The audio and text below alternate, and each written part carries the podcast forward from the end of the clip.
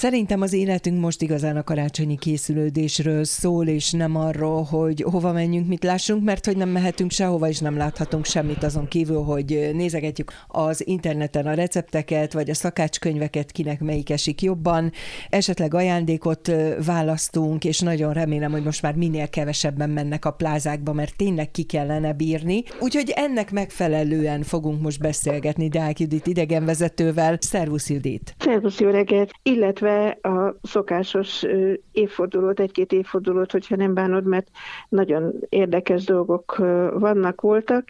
Én ezt azért hozom elő, mert hogy egy kultúrtörténeti érdekesség szerintem, ami ennek a része, 1666-ban ez a Veserényi féle összeesküvés. És ez egy fontos dolog volt a Lipot császár önkényuralma ellen, és akkor ebben sok magyar főúr benne volt, a Nádor, az országbíró, akkor Zrínyi Péter, Horváth Bán, és így tovább. Különféle helyeken üléseztek a fiúk, bocsánat, tehát az összeesküvő, és a mai napon van ennek a Veselényi féle összeesküvésnek az évfordulója december 19-én. És ezt azért említem, mert ehhez kapcsolódik egy érdekesség. Egyik alkalommal több helyen üléseztek, és az egyik alkalommal a Sáros-pataki Rákóczi várban, illetve hát ez Rákóczi Perényi vár, csak általában Rákócinak szoktuk mondani, és ennek van egy kicsi terme, és ezt szobróza teremnek hívják. Ez olyan, mint egy ilyen kis erkélyféle, nem igazából nem, hanem egy normál terem, csak egy kicsit úgy kiugrik a falsíkjából, olyan kerek belülről, azt érzed, hogy kerek, és ami érdekesség, hogy mennek a boltívek föl a, a terem tetejére, és középen az a gyámkő, ami gyönyörűen díszíti az egész termet, az egy nagyon mhm. jól kivehető gyönyörű rózsa. És ugye azt mondták, hogy, és le is írták, hogy ők szubróza tanácskoztak, vagyis, hogy ebben a teremben a rózsa alatt. Mm. És ebből származik az, és ebből maradt ez meg nekünk, hogyha bárhol olvassuk azt a kifejezést, hogy szubróza, az nem a veselényi féle összeesküvés, hanem az, hogy titok hogy valami titokban van, hogy valami titkos dolog van, mert hogy szubróza, vagyis hogy a rózsa alatt beszéljük meg. Hm. Úgyhogy ez szerintem, csak azért mondom, hogy ez olyan, olyan érdekes szerintem, és amellett hát igazi évforduló is. És egy másik, amit nem nagyon ismerünk szerintem, volt egy Pavics Ferenc nevű mérnök, magyar mérnök, aki vezette azokat a munkákat, amelyek során kialakították az amerikaiak a NASA programon belül a holdjárókat, 71-ben próbálták ki először, aztán 72. december 19, az Apollo 17 visszaérkezett a Földre előtte néhány napig. Ez a holdjáró autó fönt volt a Holdon, és csak az, azért mondom ezt, mert hogy egyrészt nem nagyon ismert az ő neve méltatlanul, azt gondolom, és a másik pedig, hogy ez érdemes lenne azzal is foglalkozni néha, hogy annyi híres magyar van, és olyan evidens, olyan alapvető fontos találmányok és, és munkák kötődnek magyar nevekhez, hogy szerintem érdemes időnként megismerni ezeket a híres és olyan embereket, akik az egész nemzetünknek a dicsőségére dolgoztak.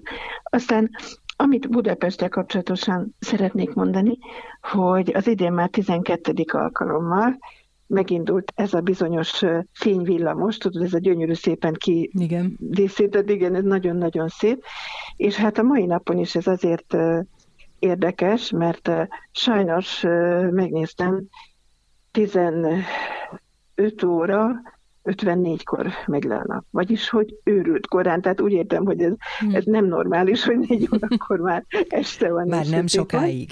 Nem, nem, már nem sokáig, már uh, megnéztem, hogy már december 31-én, már 16 óra egykor, tehát akkor már nyerünk 6 perc, 7 percet, igen, és így tovább.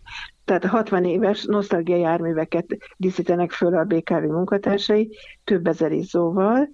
A kettes vonalán, most is ez a kettes vonalán tette meg az első utat az idén, ugye ez volt az első kivilá, ez a fényvillamos, ezzel a fényfüzére, és a, a hét különböző napjain a kettes mellett a 42-es, 50-es, 59-es, 69-es vonalakon közlekedik, azt még hagyd tegyem hozzá, hogy ha valaki ilyen villamoson szeretne menni, vagy legalább kisétálni, lefotózni, akkor a BKV ZRT honlapján, meg a hivatalos Facebook oldalon ezeket a adatokat meg tudjuk találni, hogyha Igen. így nem véletlenül akarjuk megtalálni, hanem direkt azért megyünk, hogy ezt lássuk, vagy használjuk.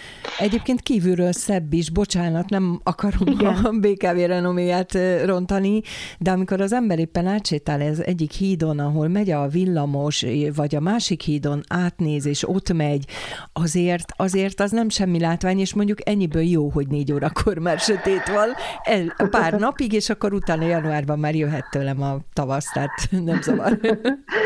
Igen, igen.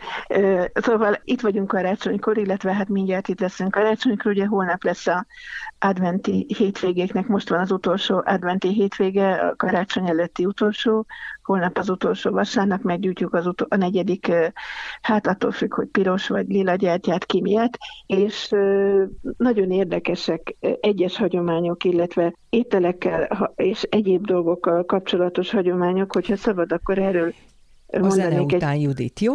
Én azt mondom, hallgassunk egy kis zenét, mert akkor nem kell akkor megszakítanom, amikor Értettem. bele folysz ebbe az egészbe, jó, hanem jó, jó. akkor most befejeztük azzal, hogy utazunk a villamoson, illetve lehet jó. kisétálni, megnézni, mert ez senki sem tétja persze maszkban, megnézni, lefényképezni, elküldözgetni, kiposztolni mindent, mert ez egy jó érzés, és mi meg mindjárt folytatjuk, maradj velem. Itt van velem továbbra is Deák Judit, akivel egy picit beszélgettünk a budapesti látnivalókról, megemlékeztünk a mai nap, nap hőseiről idézőjelben, hogy kikre kellene nekünk Igen. emlékezni, gondolni, és hát itt van az a pillanat, amikor ugye említettem a hallgatóknak, nem baj, ha van, ahogy régen mondtuk, papír és ceruza, de az is jó, ha egy telefon. Hát, ha valami olyan ételt is felsorolunk az igazi karácsonyi ételek közül, amire nem is gondoltak, de sokan talán már modernebb ételeket főznek ilyenkor. De lehet, hogy nincs igazam különféle dolgok vannak, különféle hagyományok, és sok vallási hagyomány is megenged mindenféle variációkat. Például a Magyarországon a katolikus keresztényeknél az ünnep fénypontja a karácsonyi misén való részvétel. Ez 24-én éjfélkor, vagy 25-én napközben. Viszont a református keresztények szentestén, vagyis 24-én Isten tiszteleten vesznek részt, és másnap vesznek úrvacsorát. December 24-én hagyományos hagyományosan, ezt sokan nem tartják azért, már belássuk be, katolikus családok bőjtölnek, ezt hívják karácsony bőjtjének, és csak este fogyasztják el a bőjti vacsorát, és majd a éjféli mise után esznek bővebben.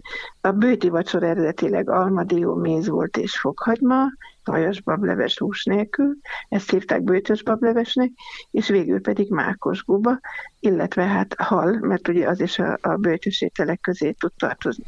De mivel ugye nem csak a karácsonyt ünnepeljük, hanem ünnepeltük a hanukát is, mielőtt egy pár karácsonyi ételt megnéznénk közelebbről, megnéznénk gyorsan, hogy mi is ez a hanuka, illetve hogy ezzel kapcsolatosan mit érdemes tényleg csak nagyon röviden tudni nekünk, akik, akik itt élünk Budapesten, és ahol a Európa legnagyobb zsinagóga és a Franciaország után a második legnagyobb zsidó közösséggel, lakik. Ez egy olyan ünnep a zsidó közösségekben, ami szerencsére vidám ünnep, és ez nem mindegyik az, ezt azért hangsúlyozom, mert sok ünnep van, ami szomorú és amilyen tragikus dolgokra emlékezik. A gyerekek trenderlivel játszanak, ez ilyen pörgetjű, és olajban sült finomságokat vagy teljes ételeket kapnak. A középkortól kezdve ezen az ünnepen a gyerek, gyerekek ajándékokat is kaptak, mert hát a keresztények között mellett lakó a zsidó vallású emberek azért látták, hogy karácsonykor jön az ajándék, meg voltak ezek a kis adventi csokik, és akkor rossz érzés lett volna, hogyha nem nincsenek ők megajándékozva, és korunkban például előfordul manapság, hogy a Hanuka minden napján kis ajándékkal kedveskednek a gyerekeknek, úgyhogy ez, ez, ez rendszeresen előfordul. A Hanuka ugye a fényünnepe, és akkor itt kétféle hagyomány van az étkezésnél is. Az egyik az olajban sütött finomságok, és a másik pedig a teljes ételek.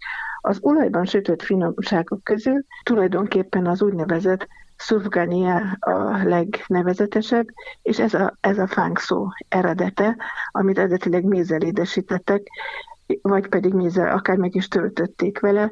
Fánkot, lángost, édes vagy sós palacsintát látkezt ettek, attól függ, hogy abban a országban, a szétszóratásban, ugye diaszporában milyen egyéb szokások voltak, és ugye ez az olajjal kapcsolatos, tehát olajban sütni, ugye az olaj, ami megmaradt, nyolc napig, és akkor itt nem is a szokásos gyertyatartó van, hanem egy Hanukia nevű gyertyatartó, amiben nyolc gyertya vagy nyolc mécses van, és középen egy szolga gyertya, és a gyújtják meg minden nap egyre többet, vagy pedig teljes ételeket fogyasztanak, ezt ritkában.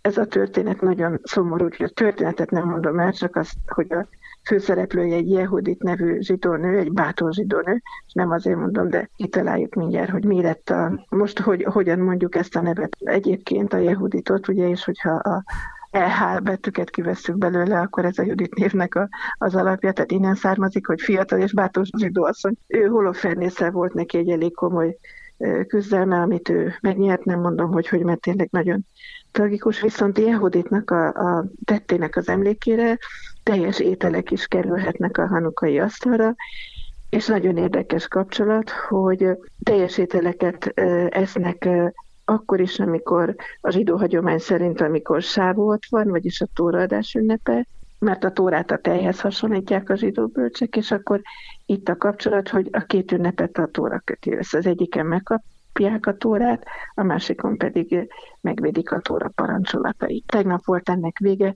10-től 18-ig van decemberben most, ami egyébként a zsidó naptár szerint 1781. És akkor nézzük meg, hogy nálunk mi van, mert szerintem úgy értem, hogy, hogy a, a keresztény katolikus karácsonyoknál mi van. Vidéki hagyományt érdemes nézni, ugye a karácsonyi lakom mindig a fénypont, a falusi háznak a legjobban tisztelt bútordarabja mindig is az asztal volt. Általában hétköznapokon nem szokták megteríteni, de ünnepeken igen. Például karácsonykor piros terítő került az asztalra, mert hogy ez az öröm színe, és akkor, amikor bőven vége volt az ünnepnek, mert amikor jött a tavaszi első vetés, akkor ebből a terítőből szólták ki a magokat, mert ez áldott és bőséges termést hozott. A karácsonyi asztal alá szalmát helyeztek el a Betlehemi jászol emlékére, és mindenféle finomságot tettek, többek között halat, halászlevet, pulykát, sokszor egészbe sütve, ez a gesztenyés pulyka, ez később jött be hozzánk. Sokan ilyenkor időzítették a disznóvágást, és akkor ilyen, az asztalon ilyen diétás hurka és kolbászhegyek volt, vannak középen, meg töltött káposzta, amit hát erősen terelik a gyomrot, és az asztalt és aztán ugye a diós és a mákos beigli, az mindenféle finomságok vannak, és nagyon tartalmas laktató ételek. Egy Alföldről származó hagyomány leírja egy utazó, hogy mit ebédelt a karácsonykor 19. század második fele. A karácsony ünnepi ebéd fölséges volt, órialevest savanyú szószal, csirkepaprikást, kacsasültet, kalácsot, rétest, mákkalalmával, túróval, meggyel és sok más finomsággal volt töltve, tehát mondjuk nem diétes a karácsony, ezt lássuk be. És ugyanez az Alföldről származó ember mesélt el, hogy, hogy különféle áldásokat mondtak a karácsonyi asztalnál, ami az ünnepre és ami az eljövendőre vonatkozott. Én direkt megnéztem, Kati, hogy kevesebb, mint egy perc, úgyhogy én ezt most elmondom, jó, mert tudom, hogy mindig... Elég hosszan mindig, vagyunk mindig már. Időhiányban, igen. igen, időhiányban vagyunk azt mondták, akik meghívott vendégek voltak a karácsonyi asztalnál, volt búzát barackot, kurtafarkú malacot, kocsiuknak kereket, hordójuknak feneket, hogy ihassunk eleget, a jószágnak eleséget, takarékos feleséget, holtig tartó egészséget, az élőknek megmaradást, a holtaknak feltámadást adjon az Úristen. Ezzel köszöntötték a, a házigazdákat, és hát ugye az jellemző volt azért én nem valószínű, hogy ez lesz, hogy nagy család és nagy társaság jut össze mindig karácsony estén, és hát órákig tartott ez a lakoma, aminek a ételeken kívül ugye az volt a lényege, hogy együtt vagyunk, és örülünk annak, hogy együtt lehetünk. Judit, én nagyon örülök, hogy együtt vagyunk, és együtt voltunk az elmúlt percekben, meg egész évben minden szombaton, de tényleg itt a vége. Jaj. Ez persze nem jelenti azt, hogy nem találkozunk jövő héten, hát úgy hangban egy kicsit ünnepelünk együtt azért, 26-án, hiszen a hallgatók is itt lesznek velünk. Sajnos ennyi fért a mai beszélgetésbe. Nagyon boldog karácsonyt kívánok neked mindennel együtt, ami, ami jó jöhet ebben a pandémiás időszakban. Azt kívánom, hogy meg is történjen, meglegyen. A hallgatóknak is köszönöm szépen, hogy itt voltál velem. Nagyon szépen köszönöm a jó kívánságot, és én is viszont kívánom neked és a kedves hallgatóknak. Köszönöm szépen, tehát akkor téged is, és a hallgatókat is 26-án, karácsony napján azért még visszavárom önöket, hiszen a műsor nem maradhat el, témánk van, van miről beszélgetni, nem lesznek egyedül, mi itt leszünk önökkel, búcsúzik a műsorvezető László B. Katalin.